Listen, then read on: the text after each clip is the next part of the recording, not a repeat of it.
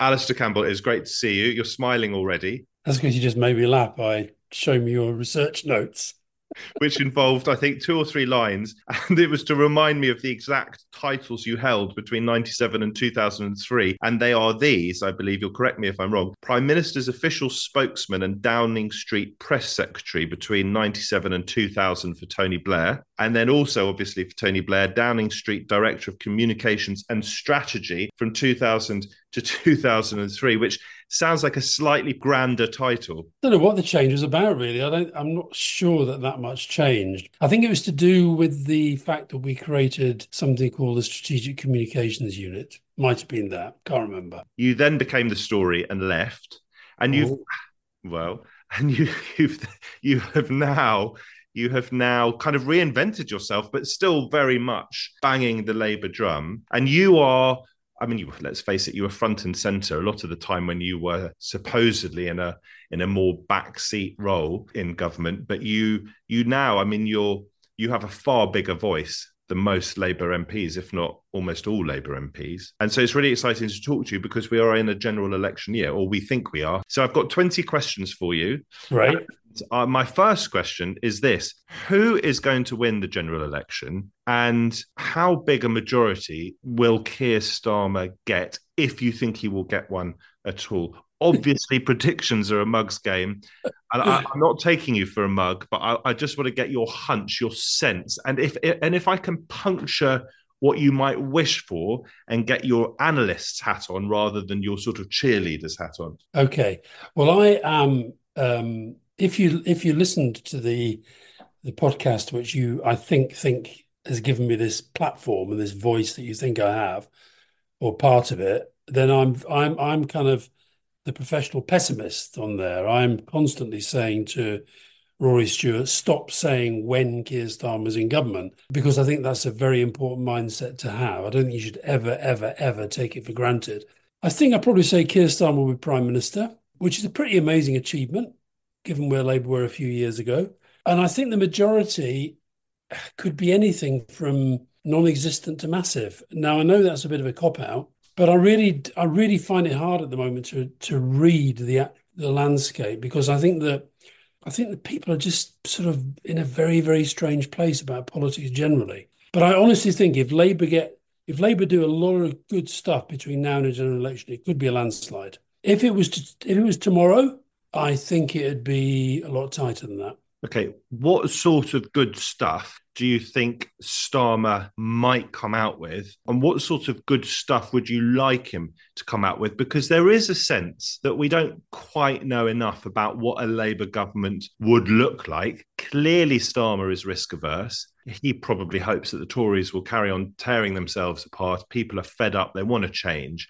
But in order to encourage a proper majority, you might want more from him. And I wonder what that looks like. Well, it's interesting how this is this sort of sense has developed that he's very, very risk averse. I think in some ways he is, and in other ways he's not. If you think, I cannot imagine any circumstances in which Tony Blair would have expelled a former leader of the Labour Party from the party. That was quite a risk. I even think, in relation to what's happening now in Israel Gaza, he's taken a lot of criticism for his position on, particularly on the ceasefire when he everybody was saying, lots of people were saying, call for a ceasefire. And he was saying, I'm holding to this position. And he was trying to be very kind of on the one hand, on the other.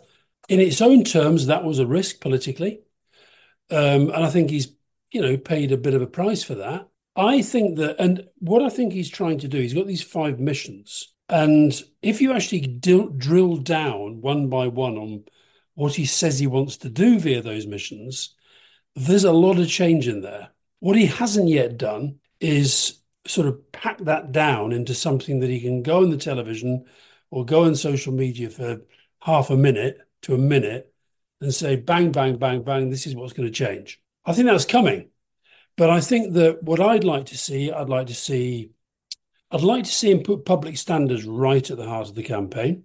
I think if he doesn't, there's a risk that the whole Johnson Truss thing just kind of gets lost in the wash. Whereas actually, Rishi Sunak's got to be tied fundamentally to them.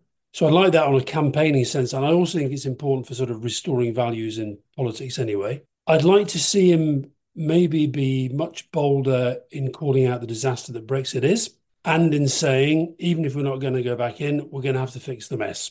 I'd like him to do, I'd like him to do much more about the whole kind of public service reform agenda. And I think push back on this idea that, you know, the, the Tories, because we have a very right wing press, which infects the way the broadcasters cover politics as well.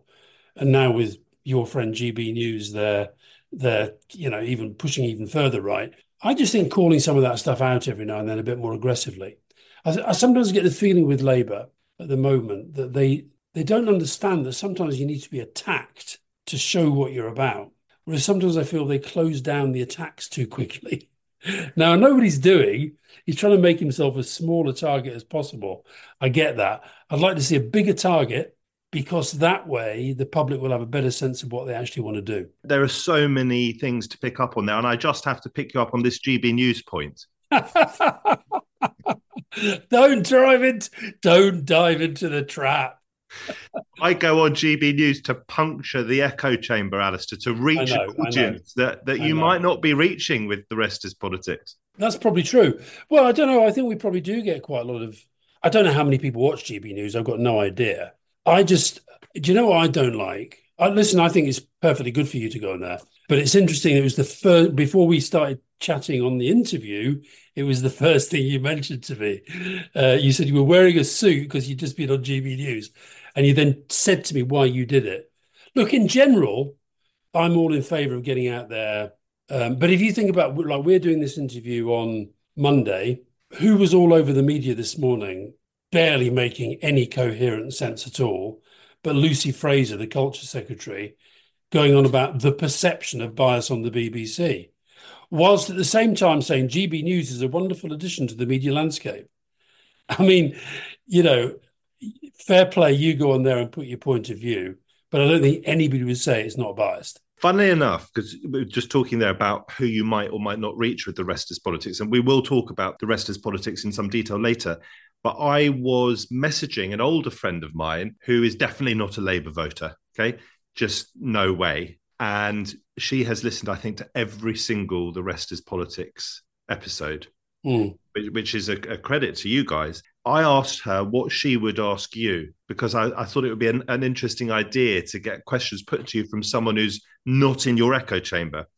Here's the first one, and this is my third question overall. Does Alastair think that the Labour government under Starmer will attempt to reverse Brexit? Uh, no. You look miserable. I've, I, I, it makes me feel miserable. But as an electoral strategist, as an election strategist, do you seriously think it would be in Starmer and Labour's interest to try to refight that war now? Almost certainly not. And, you know, a Labour strategist would say to me, uh, somebody who's in the strategy team now would say to me, look, look where we are. We're 20 points ahead. You were the guy who used to be obsessed about winning and said the Labour Party is not obsessed enough about winning. And you've got to hand it to them. I mean, Keir Starmer's come in, is essentially said there's three stages to his strategy. Show that he's different to Corbyn, right? Show the Labour Party's changed since Corbyn. Well, he's definitely done that. I don't think there's anybody there. And the Tories keep trying to say, you sat there with Corbyn. I don't think the public are buying that. I think they, they understand the party's changed. Secondly, show that the Tories are, you know, unfit for the job. I think he's done a pretty good job in, you know, they've helped a lot, but I think he's pushed on that as well. And now showing where Labour's different. What I do think is, you know, Wayne Gretzky, the great ice hockey player, skate to where the puck is going, not where it's been. I think on the European debate, I think the public are ahead of the politicians on that, including people who voted Brexit. You know, a lot of people who voted Brexit think, uh, look, some people still think it was the right thing to do. And, you, you know, you have to respect that. They voted for it and they still think it was the right thing to do. But an awful lot of people who voted Brexit genuinely now think it was a bad thing to do and that they were conned and they were lied to, which they were. So I think Labour should be in a place of saying, you know, we respect the results of the referendum, brackets, even though there was lots of laws broken and even though, you know, the lies, etc. But we now have to accept it hasn't worked for the country. It is damaging our country, damaging the economy. So Labour's, I mentioned the missions, Labour's number one mission is growth. If you're going to grow the economy, you're going to have to fix the mess with Brexit and these trading arrangements. So I don't think they will. In fact, I'm pretty sure they won't. You can tell your friend thank you for listening. Uh, I hope you keep listening. Uh, actually, if she if she listened to every single one, Matt, you know, she knows the answer to that question anyway. Her second question so is this number four? This is our fifth question. Her second question, but I, I just have to pause that for a moment because actually, what's really interesting is whether Starmer, if he if he wins comfortably and has a strong first term, whether he then might start advancing the argument or or sounding yeah. the public and you know ahead of the next general election, the one after this one, and say, look, guys, to the people, the British people, do do we want to revisit this? I, I, suspect he won't. And I worry that if he were to do that, then this sort of once in a generation vote might not look like much of a yeah. once in a generation vote anymore. Listen, I've just realised that I've got my headphones in without plugging them in. You're supposed to be the expert at this. I'm so not an expert on tech. No, but the other thing I would say is that we one of the reasons one of the the things that really sort of infuriates me about the way the, the the European debate takes place within the UK and has done for decades is it's almost like you've got this static thing over there called the European Union. They've got us, you've got Britain, and we're we're sort of making great change, etc. The other thing I point out regularly, in fact, we're recording the podcast tomorrow. We're going to talk about these amazing demonstrations in Germany over the, the weekend against the, the far right. Um, you know, the fact that, that those demonstrations are happening is evidence of a rising problem within Germany of the far right. So you could have a situation, you say, oh, Keir Starmer first term, second term, you know, he hasn't even got won the first one yet. But you could be in a situation where Marine Le Pen's the president, where this guy Wilders is a dominant figure within the European Union debate. You might get to a place where even somebody like me is feeling a bit queasy. But at the same time, I I just think that one of the things that's gone wrong in Europe is that we, you know, the Franco-German motor has always been the driver of the European Union. And bizarrely, since we left, we were all the kind of, we were always the third big force in there. Since we left, that Franco German motor has become a bit weaker. Anyway, tell your friend I'm very, very grateful that she's listened to every single one. Okay, here comes. Just like Rory Stewart. no, I'll tell you what she said. She said, I've listened to every The Rest is Politics since it started and admire there, that's yours and Rory's, breadth and depth of international politics as well as our own political scene. Both presenters have charisma, in my opinion there you go. Thank right. you very much. Her second question, you have actually sort of touched on this already, but she says, asks, how could Starmer back Corbyn, but so when he was part of Corbyn's shadow cabinet, but later distance himself from Corbyn and his ilk? It makes him impossible to vote for, in my opinion. What I would say to her on that is that I I I actually think that one of one of Keir Starmer's less commented upon but I think very relevant qualities. And I and I say quality here. I think he's quite ruthless, and I think I I don't believe he ever thought Jeremy Corbyn was going to be prime minister. I think he thought when he became an MP, quite late in life, you know, he's into his fifties when he became an MP. I think he thought fairly soon after that, you know, he might actually be in the kind of leadership bracket. But he that was never going to happen if he wasn't inside the shadow cabinet. Um, now, I think he went into the shadow cabinet. I think he insisted on taking the Brexit job because it was a serious job, where actually the role of the opposition at that time mattered. I think he hates being in opposition. I think he's a creature of government. And so I, I guess what I'm saying to your friend, I'd love to know her name. What's her name? Trisha. I, I, what I'd say to Trisha is I think that Keir was was kind of working out what was his what was his role in potentially saving the Labour Party from oblivion? I think there was a chance that the Labour Party absolutely died under Jeremy Corbyn. Um, now that, doesn't mean that Jeremy Corbyn didn't have strengths. He does have strengths, but he was never ever going to be prime minister, and he should never have been leader of the Labour Party for that reason. Um, and I think Keir just sort of felt I've got to stay in to be in a place maybe to get the Labour Party back into power in future. So I think she should respect him for that why did you get? And I just a short answer on this because we, we don't, I don't want to revisit it too much, but why did you get so caught up in, so passionate, so tribal about remaining in the European Union. And I, and I say that from the position of someone who voted Remain, but I felt, and I don't mean this in a patronizing or dismissive way to people who voted Brexit, but within my decision making process, I felt I voted with my head and not my heart because I could see problems with our membership of the EU, remoteness of democracy. I like the idea, broadly speaking, of sovereignty and so forth. Why did you care so much about it? You know what? Partly because I hadn't cared enough during the referendum. I didn't really get involved during the referendum campaign. I thought Cameron sort of seems to be on the case. He's hitting the economic message very, very hard. I felt there was a problem with that, and I did raise it once or twice with George Osborne, but I didn't really get involved, and I kind of wish I had now. I'm not saying I could have made a difference, but there's there's a part of me that thinks I could have made a difference. So then, when it came to post the referendum, I actually thought on the day itself, I thought this is a total disaster for Britain. And I still feel that. I really felt it was a disaster for Britain. I actually think a lot of the Brexiteers thought it was a disaster. I think in his heart, Boris Johnson thought it was a disaster for Britain.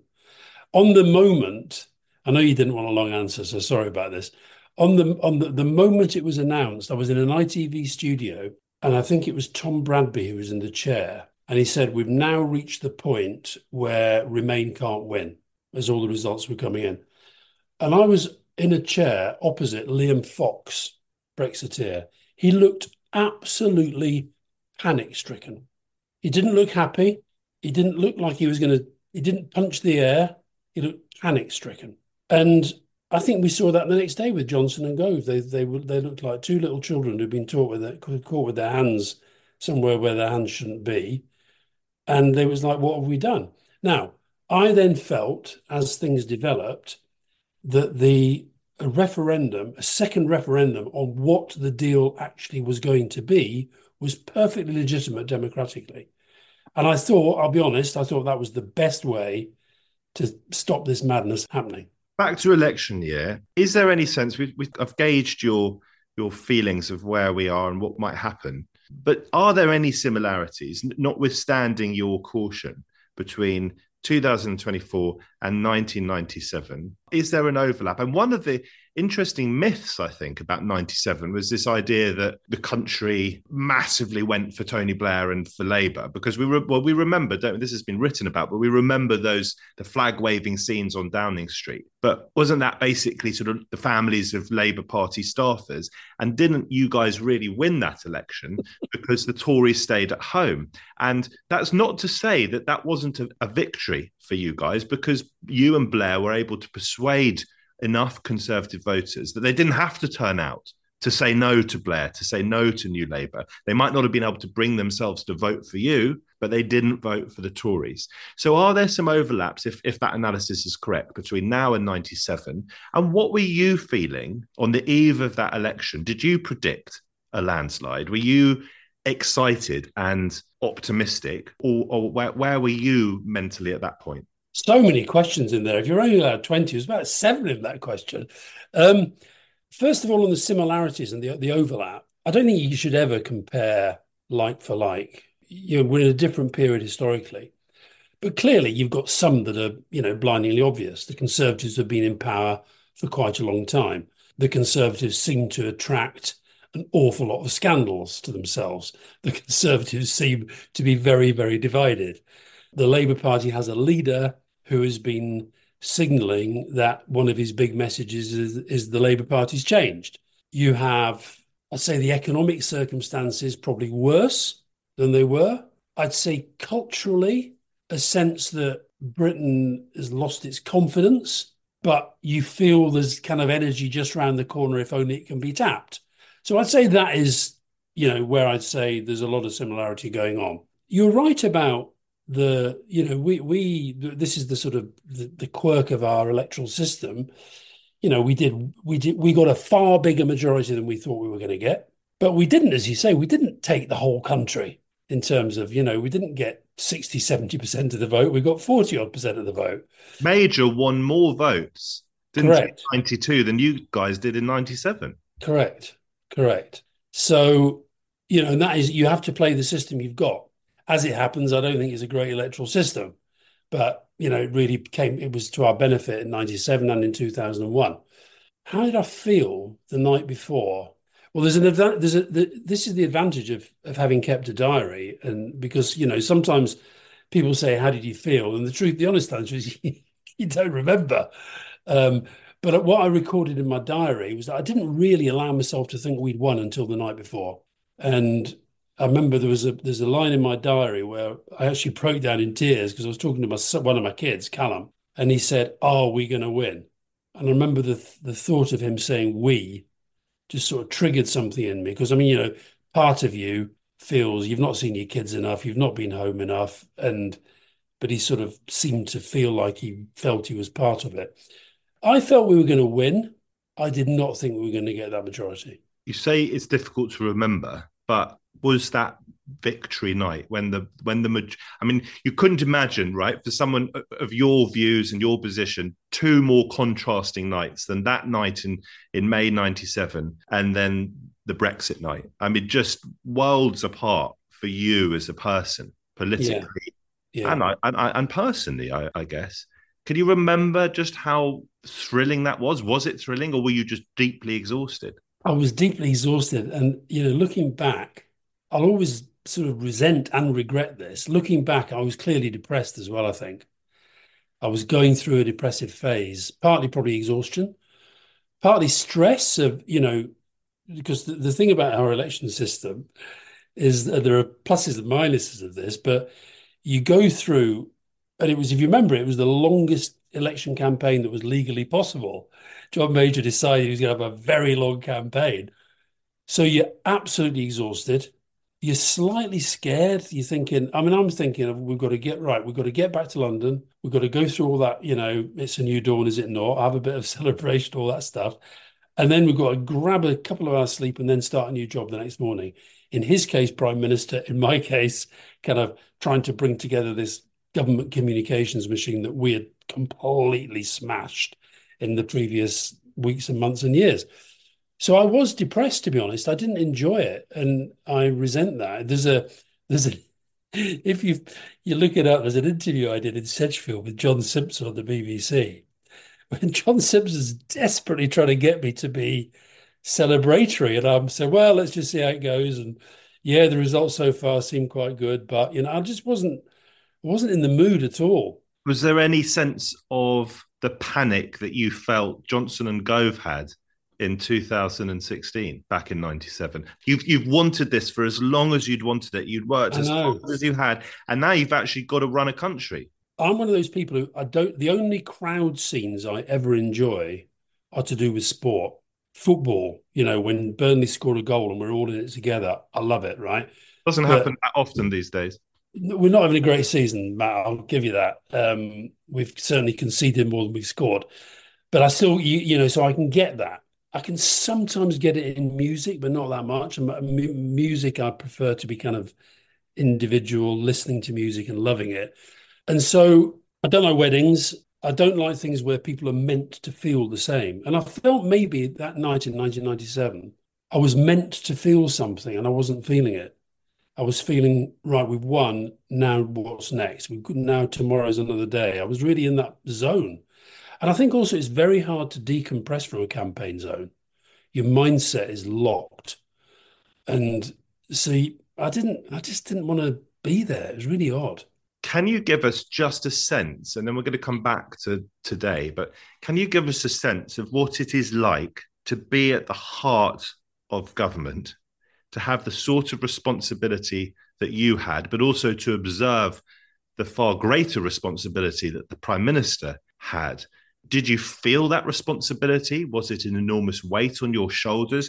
Or like a top striker in the Premier League, is that just what you do? No, you don't. I definitely felt the.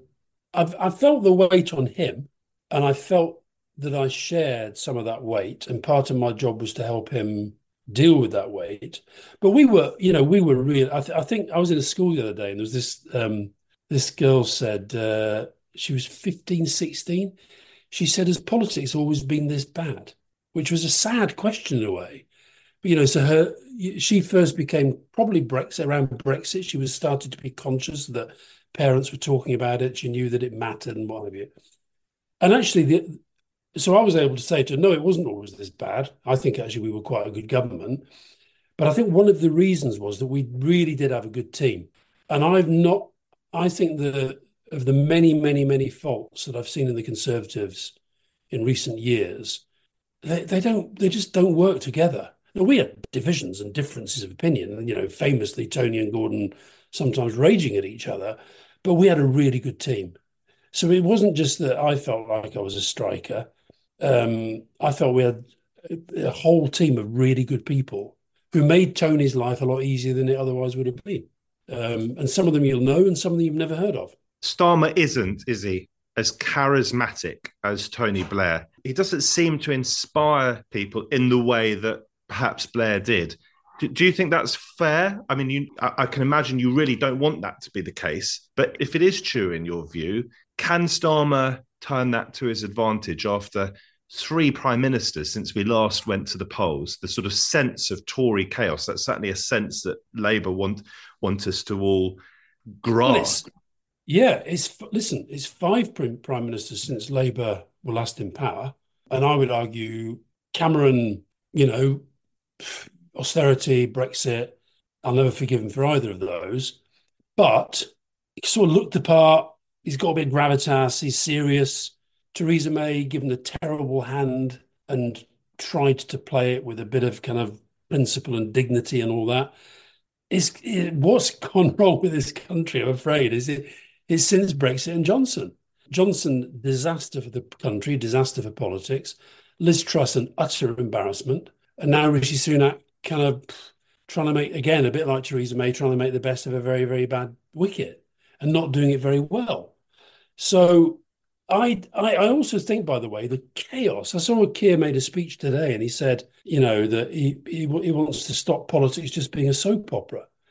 He's not, he's not Tony Blair. He's not Barack Obama. He's you know he's not Macron, but he's serious. He's a serious bloke, and I think that's quite a good thing. They were serious as well, but they had something. They had that little bit of magic that people think you need in politics. I, I also don't underestimate Matt how if he wins, which everybody says he's going to, if he becomes prime minister, the office doesn't give you a lot. Now, I, I would say, for example, with Rishi Sunak, I don't, I don't I actually don't think he's up to much. And one of the reasons for that is look, he's been gifted the prime the premiership, right? And he's got in and he's doing his best, but it's not very good. I think what Keir has done. Keir has vastly improved in the time he's been there. I was talking to somebody today who's not a political. Who's, she's he's not like Trisha, in the but he's not a sort of he's very much not a Labour person. But he and I wasn't even talking about Keir. And he said, you know, I've got to say, Keir Starmer's starting to get. I'm starting to warm to Keir Starmer. And he said, oh, I think you know he's grown. He said he's grown. He's done. He's getting better. I think people see that. So it's not all about charisma. Added to which, I do think after the kind of shit show of Johnson and all the show, I mean, look, you know, people say, people still say Keir Starmer's boring. And I say, yeah, well, Boris Johnson's really interesting, right? Uh, it's really interesting that that guy became prime minister. It's really interesting that he thinks that there's nothing wrong with lying in parliament. Liz Truss, Liz Truss is really interesting. That was a really interesting experiment. It went wrong. We have a bit of serious now. What would you say if? Because what question are we on now? we're now 13. It, it, it's fascinating to me. I'm glad you get this format, Alastair. It's fascinating to me how people respond in green rooms, you know, when they go into the television mm. and they come up against their political nemesis. Or you bump into someone in the corridors of two MPs on the other sides, opposite sides, bump into each other in the House of Parliament, whatever. If you came across Boris Johnson socially, right? As you might, because there are some broadcasters, say, who have friends on both sides of the aisle or whatever. If you were to come across Boris Johnson socially, would you talk to him? And if you did, would you be civil to him? Yeah, of course I'd talk to him. Um, I'd, I'd really like it if he came on the podcast. I've met members of his family in recent weeks, and I was perfectly civil to them. But I do, uh, but I find it. I wouldn't be able not to say what I think, which is that I think in the pursuit of his own ambition to be prime minister and in the sort of you know the way he sort of conducts himself where he thinks it's all about him he has done massive damage to the country and to our politics. I would definitely say that to him. And he would say if he were here that he didn't lie to parliament wouldn't he? Well he might do but he did. You know, and the Privileges Committee report. By the way, I think where Rishi Sunak did himself massive damage, talked about this on the podcast last week. I really do think where he did himself massive damage was in not supporting in a in a voluble way the Privileges Committee report to Johnson in Parliament. I really think that damaged him. Um, but no, I'd be I'd be I'd be civil. I'd be civil, but I'd be very, very clear and blunt about what I think. Let me ask you a follow up question about your tone, Alastair, when you, because I relentlessly hold the Tories to account as I see it, but I hope I do it civilly. I mean, it's robust. I might say someone is simply not up to the job, unsuitable to be this, unsuitable to be that. You go a bit further, I think it's fair to say sometimes. Do you ever regret how far you go on social media? Oh, on social media? Give me a, give, you'd have to give me, for instance. I'm not going to give you. I'm not going to give you a massive research. You did. I, I, I, follow you on Twitter, Alastair. I mean, you you really come out swinging from time to time. You know you do. Yeah. Do I regret? Uh, I don't think I do.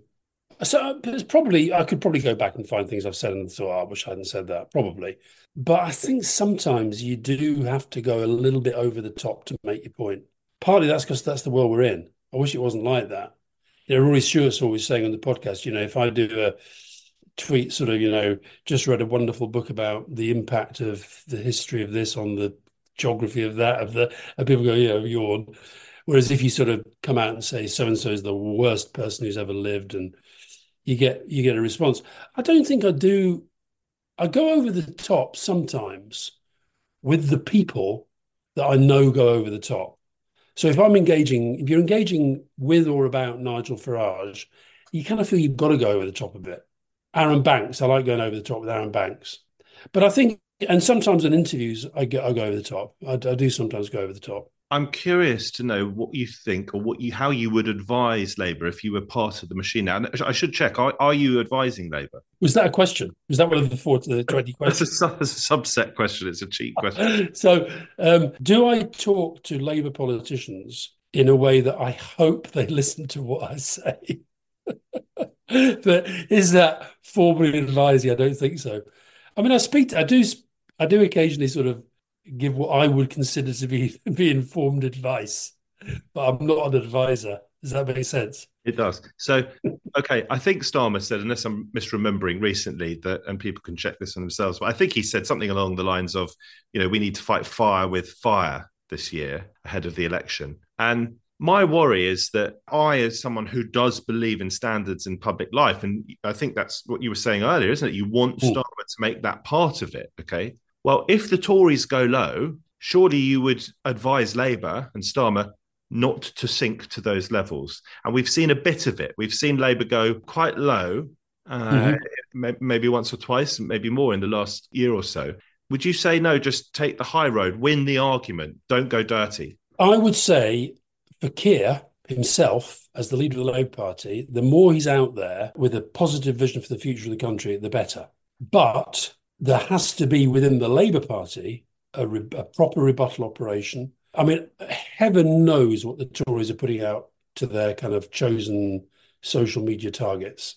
I suspect it won't be pretty. And I think Labour has to monitor that really, really closely and target it where it goes where it goes bad. So, you know, I think, for example, during the Brexit referendum, I think one of the reasons that Cameron Osborne lost was because they decided there was going to be no blue on blue it gave the other side a free ride with all the lies. So I think I'd, I would not want Labour to go down to the depths that the Tories go to at times.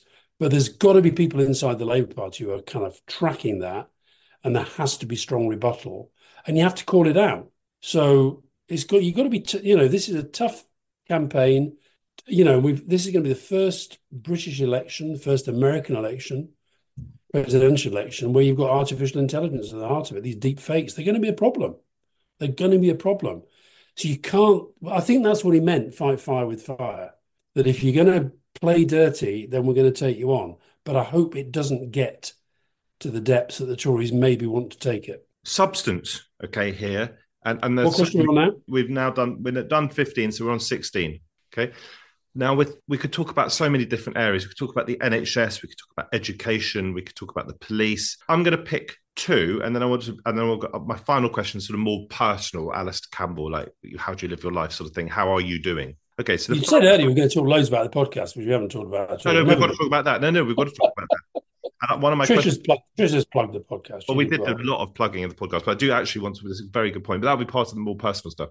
Okay, let me try and fit two two into one. Tell me where you how you would generate growth and because that's so important, isn't it? And unless you're going to raise taxes in order to to fill the coffers of the treasury, we need growth.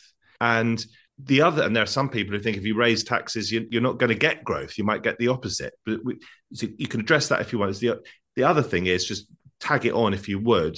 But if you're a Starmer, and you become prime minister, what would you do about the boats? Now, the fact that I even ask you that question is almost we're playing into the hands of the culture wars. You know, we've got a cost of living crisis, we've got the NHS waiting list, all that stuff. We've got the need for growth. We've got questions of whether we should be raising taxes. Yeah, but you've just been on GB News, so you got you got in, you got infected while you were there. They they put it into your chip. Whether we like it or not, it is being talked about. So, two part question to cheat, then we can okay. have it on the podcast. What? How do you generate growth?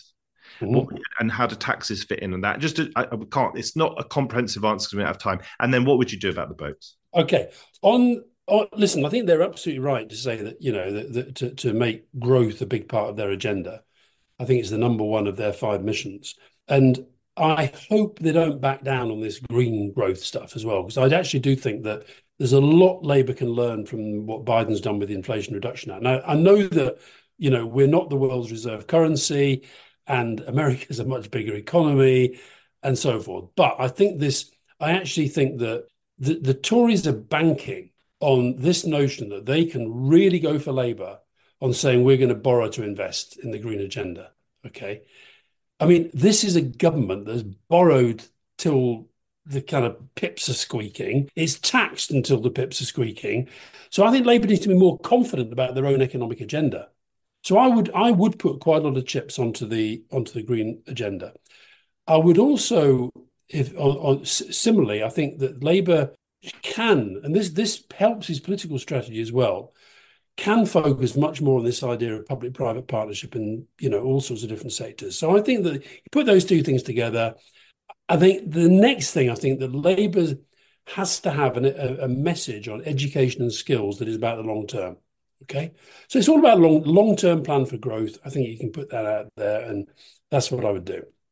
Um, on the boats, I think you're right, by the way, that we're only talking about it because the Tories have made it such a big thing. I do not think it is a crisis. It is a problem which has to be addressed. The crisis that has to be addressed, or the potential crisis that has to be addressed, is how do we deal with the fact that immigration, migration is going to get become a bigger, not a smaller problem in the long term? And the answer to that, I think, is internationalism. So you know, if you think of the 400 million pounds that's been spent on Rwanda, okay, this plan that has led to literally nobody apart from Home Secretaries leaving Britain for Rwanda, right? Imagine if you had that 400 million pounds and you'd gone and said to, to the French and other European countries, right, we're bringing 400 million quid to the table. How much you want to bring that we start to work on this together and try to kind of address this problem together? It is about processing. It is about making sure you've got proper security systems in place. Instead of which, we've pulled ourselves out of the European Union. We've given ourselves this, you know, and, and this is Sunak, by the way. This is how bad at politics he is. He didn't have to make it one of his big five, but he did, and now he's he's hung on it.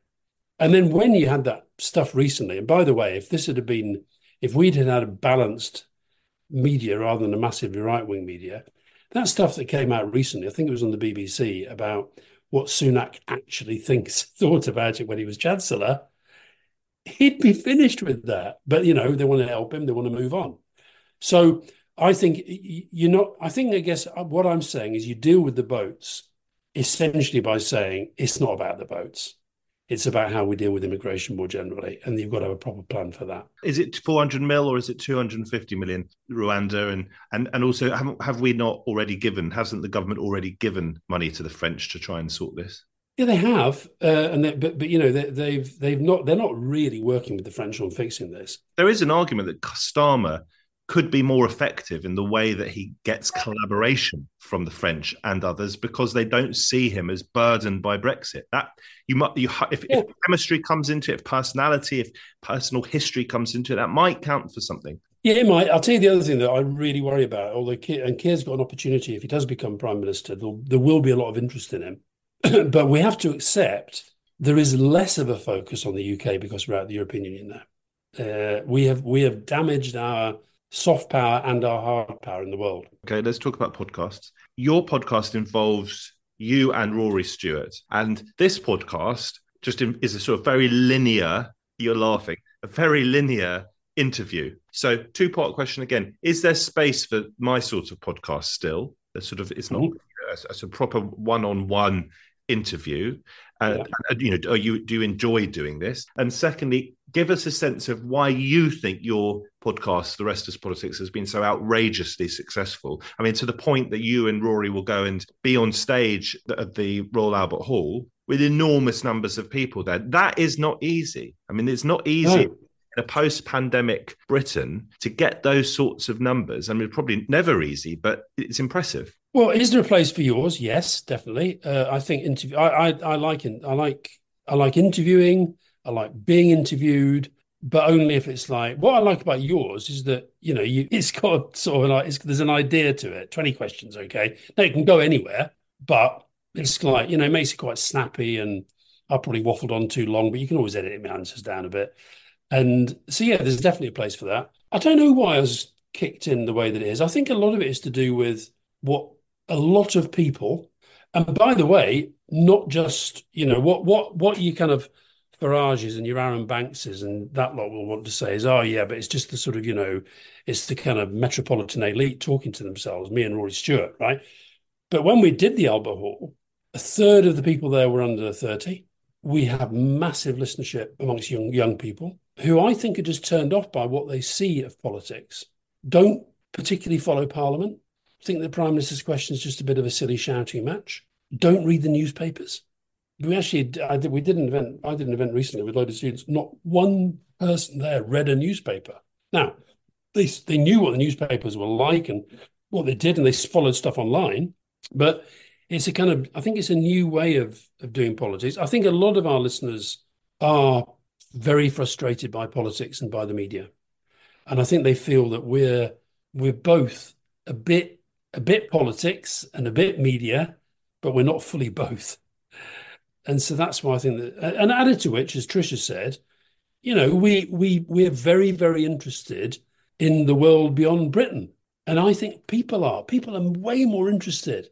You know, we talk about we get we get messages from people say we've never heard anything about country X on the mainstream news ever, and you guys talk about it a bit.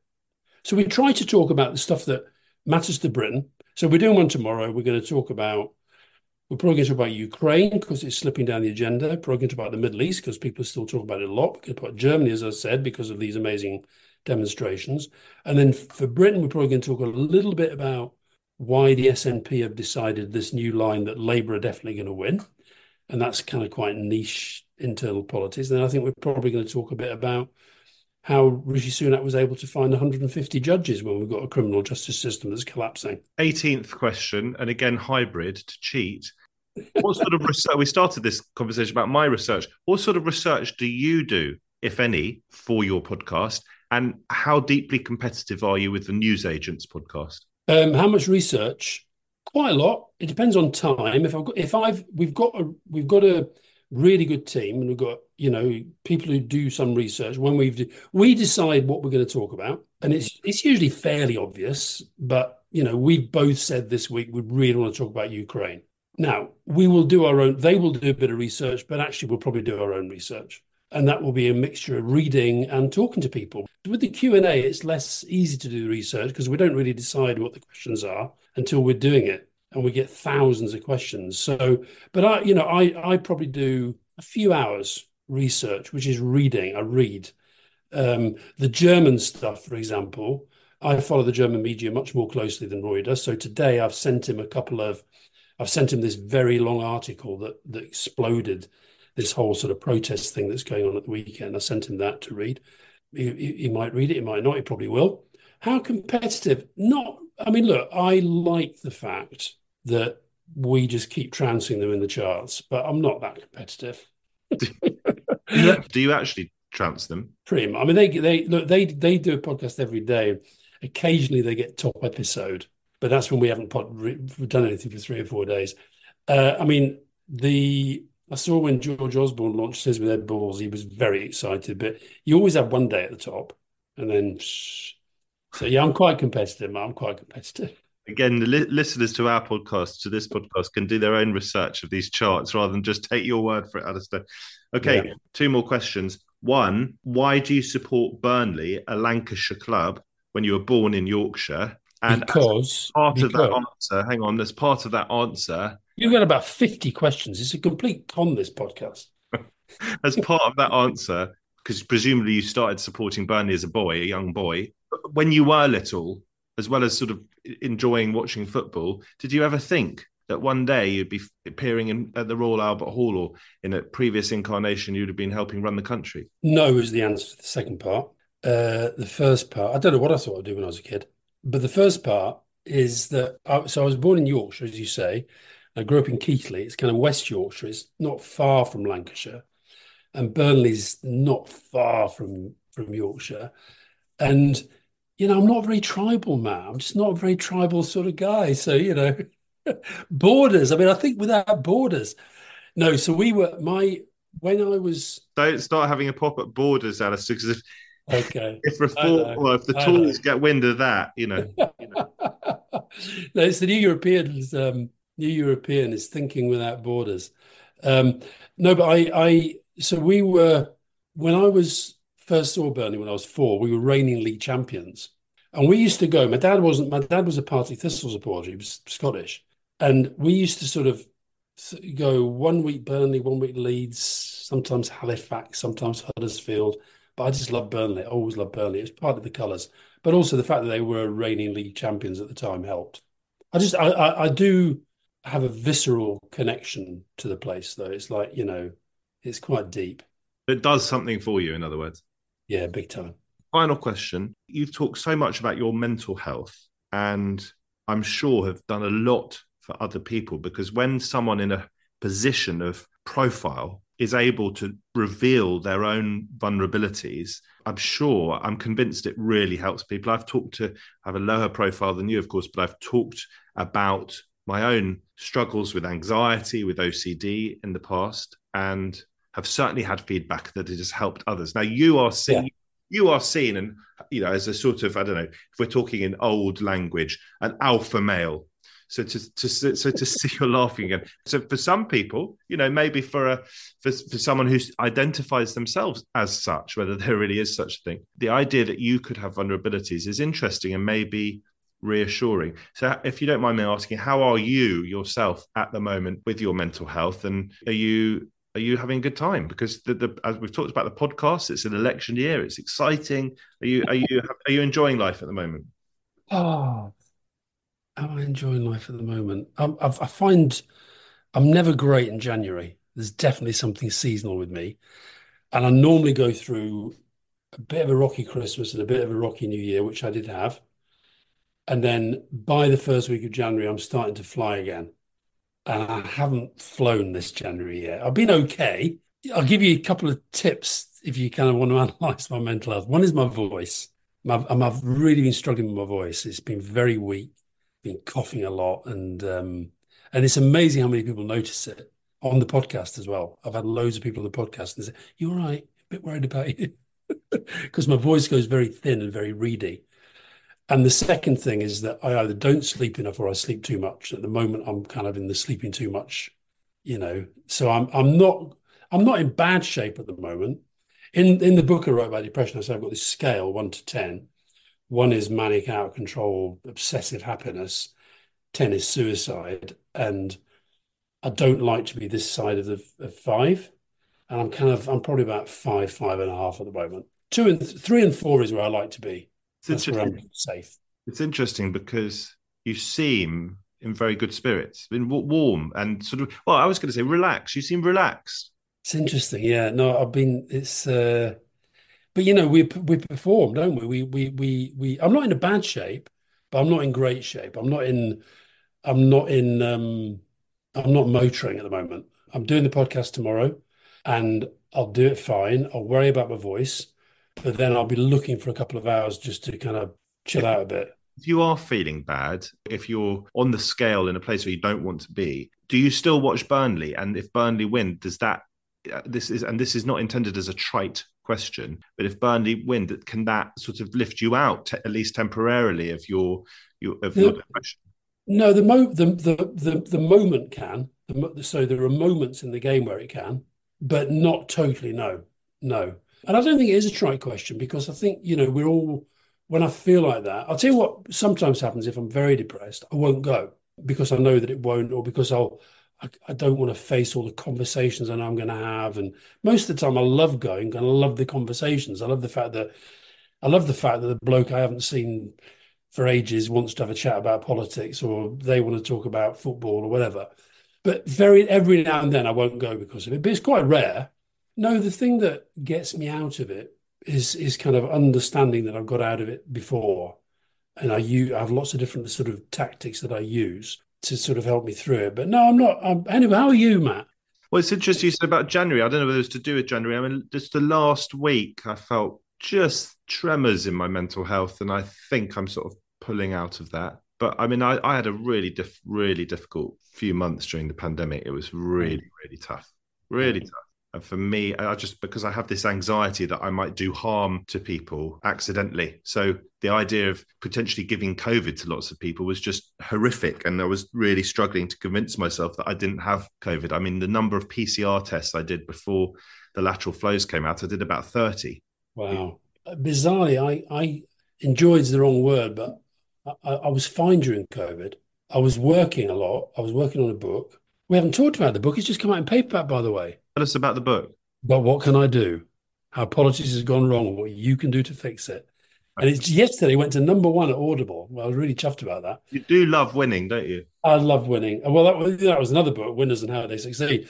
I do love winning. Yeah, I love winning, but I hate losing more. Anyway, you were going to say that the pandemic. Yeah, during the pandemic, so I had a lot to do. I was writing obsessively about how terrible Johnson was at his handling of it and getting away with murder because of our right wing press.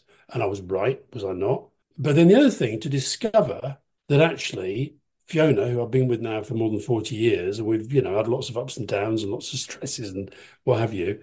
But actually, I kind of realized if there was one person in the world that I had to be kind of locked up with, it's her. So that that was a kind of that was great. That is a very good place. I was going to say it's a very good place to end the podcast. The idea of yeah. you actually discovering after 40 years that you were with your soulmate.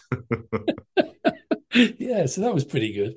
Listen, before we go, this isn't a question. Just because we talked about mental health, I want to tell people that 116 123 is the number for the Samaritans. Alastair, it's very good to talk to you. See you soon.